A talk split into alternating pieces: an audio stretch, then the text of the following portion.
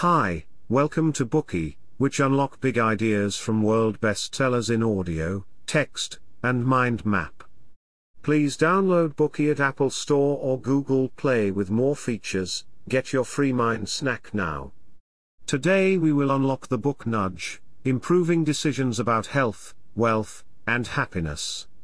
Think about this, when you dine with a friend who's a foodie, do you eat more? Will you make a smaller donation if you notice a suggested donation is $50 instead of $100? Do you always buy the extended warranty when you shop for appliances even if you will never use it? Do you think the death tolls from hurricanes, riots, or bird flu are higher than from asthma? In fact, our judgments and choices are often wrong because we are not as clear-minded as we imagine. We fall prey to prejudice, and our thought patterns are irrational. In the previous examples, an incoherent approach doesn't particularly matter, but if we don't know how to save for our retirement, how to choose the best school for our kids or how to improve the environment, the wrong choices will have a negative impact on our lives. We need another perspective to help us avoid making incorrect decisions about these important issues, this is known as nudging. Today's bookey will help you understand what nudging is and why you need it. One of the book's authors Richard H. Thaler is a pioneering economist in the fields of modern behavioral economics and behavioral finance. In 2017, he received the Nobel Prize for Economics. He is a professor of finance and behavioral economics at the University of Chicago Business School, presiding over the behavioral economics research work at the U.S. National Bureau of Economic Research. You can also listen into a bookey of his misbehaving, The Making of Behavioral Economics. The second author is Cass R. Sunstein, the former director of the Office of Information and Regulatory Affairs in the Obama administration. Both authors have conducted in-depth research on behavioral economics.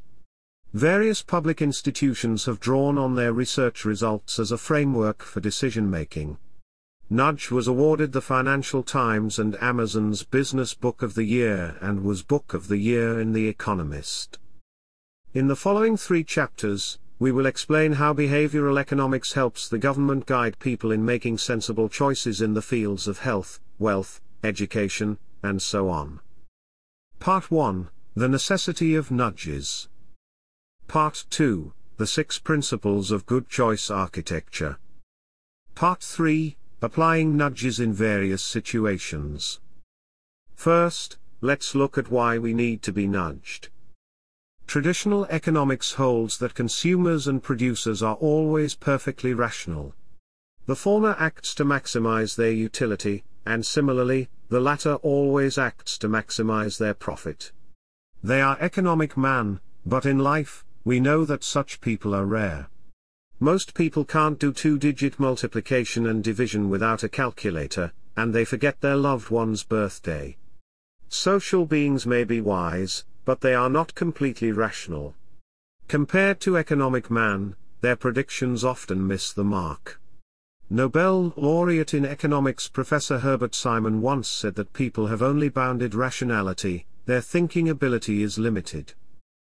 In the bookey that introduced Thinking Fast and Slow by Nobel Prize winner Daniel Kahneman, we noted that people have more than one cognitive system.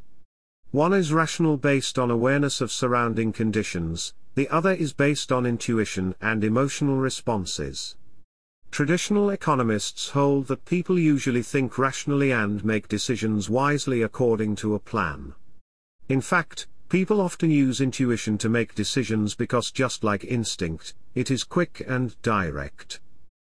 However, intuitive thinking often involves bias. People are lazy and tend to maintain the status quo. This is a troublesome phenomenon, appropriately known as status quo bias. The author Sunstein encountered this issue in real life when he received a letter from American Express. He was offered five magazines free for three consecutive months, so he gladly chose the five magazines.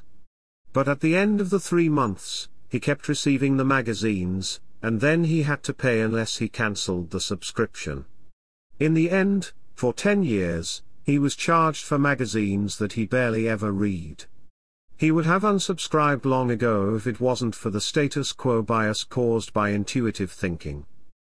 Moreover, people's intuitive thinking makes them susceptible to temptation.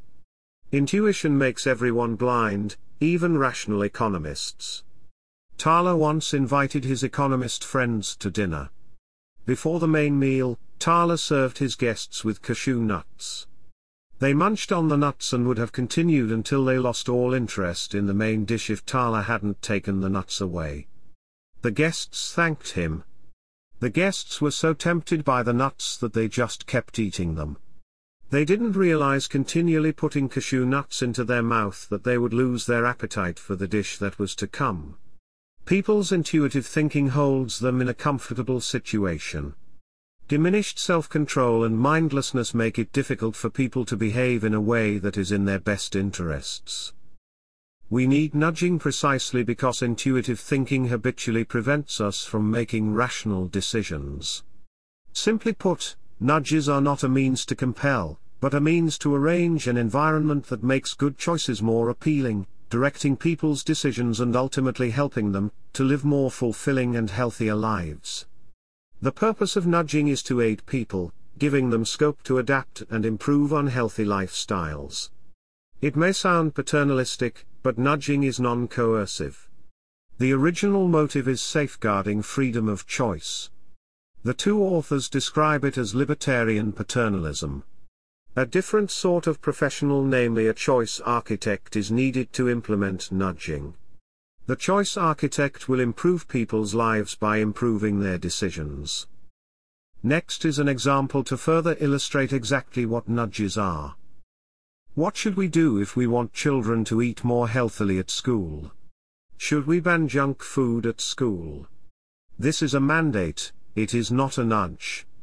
What would a nudge be then? Changing the location of the food would be a solution. Carolyn is the director of food services for a large city school system, in charge of the meals for hundreds of thousands of students in hundreds of schools. Let's find out how she does it. Without changing the types of food supplied, Carolyn simply altered the way food was presented. Then she watched and tracked how much of each food was sold in different displays. For example, some schools put the french fries at eye level for children to see, while other schools put carrots in the same spot. Carolyn discovered that food presentation greatly changed the volume of sales with a fluctuation of up to 25%. In other words, the food environment affected children's choices. Carolyn learned how she could increase children's choice of healthy foods and discourage them from eating unhealthy foods. In the last example, the children still make their own decisions, and their rights are not restricted. This effect is what we call liberalism. It guarantees people's freedom of choice.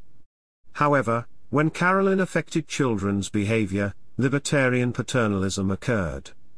She helped them pursue a healthier diet by presenting the foods in a considered way.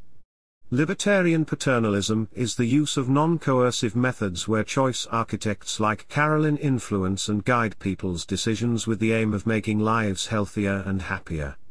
Nudges are strategies that benefit people by influencing their choices. As mentioned previously, even if human beings are usually irrational, they don't need nudges for everything. Nudging applies only to important situations where people lack self-control, where beneficial choices are rare, and where there is no feedback for misguided behavior. Nudging is helpful at times when a choice doesn't produce an immediate consequence or where choice can't be optimized through trial and error. For example, among other significant decisions, when choosing the best mortgage, a good university, or lifestyles that prevent heart disease, we need to apply suitable nudges. You may wonder why we need nudges from the government and other choice architects, since we have relevant and available market information. We are informed for example on how to act to lessen the risks of heart disease. Remember the example mentioned earlier of Sunstein's magazine subscription.